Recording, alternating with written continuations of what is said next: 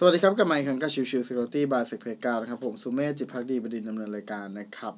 เอพิโซดนี้จะเป็นเอพิโซดของวันพุธซึ่งก็คือเรื่องของ Security Tools นะครับ ก็จะต่อเนื่องจากเมื่อวานก็คือเรื่องของ Server Side Recovery นะครับ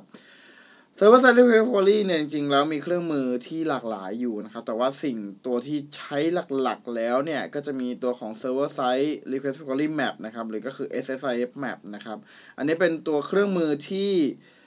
ถูกใช้มานานแล้วนะครับ สามารถใช้ในการโจมตีไปยังทั้งเว็บแอปพลิเคชันธรรมดารวมถึงตัวของ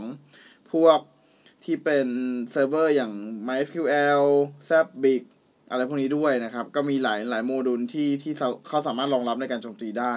นะครับ นอกจากนั้นแล้วเนี่ยตัวของทาง Server Side Request Forgery Map เนี่ยก็รองรับตัวของ b r i Server Side Recovery เช่นเดียวกันนะครับ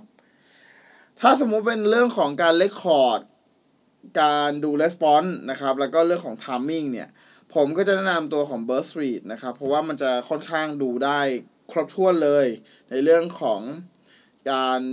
response code แล้วก็เรื่องของ timing ในแต่ละ request ว่า response เนี่ยช้าช้าเร็วแค่ไหน อะไรเงี้ยนะครับ ซึ่งอันนี้ก็เป็นส่วนเครื่องมือสำคัญที่ใช้ในการท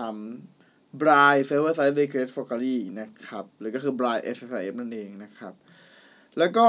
อีกอันนึงนะครับที่เราสามารถใช้เพื่อการตรวจสอบการ resolve name ได้นะครับ ก็คือตัวของ 1u.ms นะครับ อันนี้หากใครสนใจลองเข้าไปดูนะครับ 1u.ms นะครับ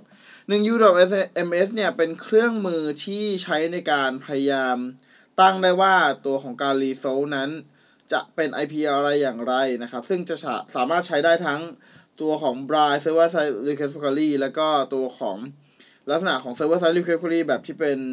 เอ่อ out of band นะครับ อันนี้ก็เป็นส่วนที่แนะนำหากใครสนใจก็เป็นเครื่องมือที่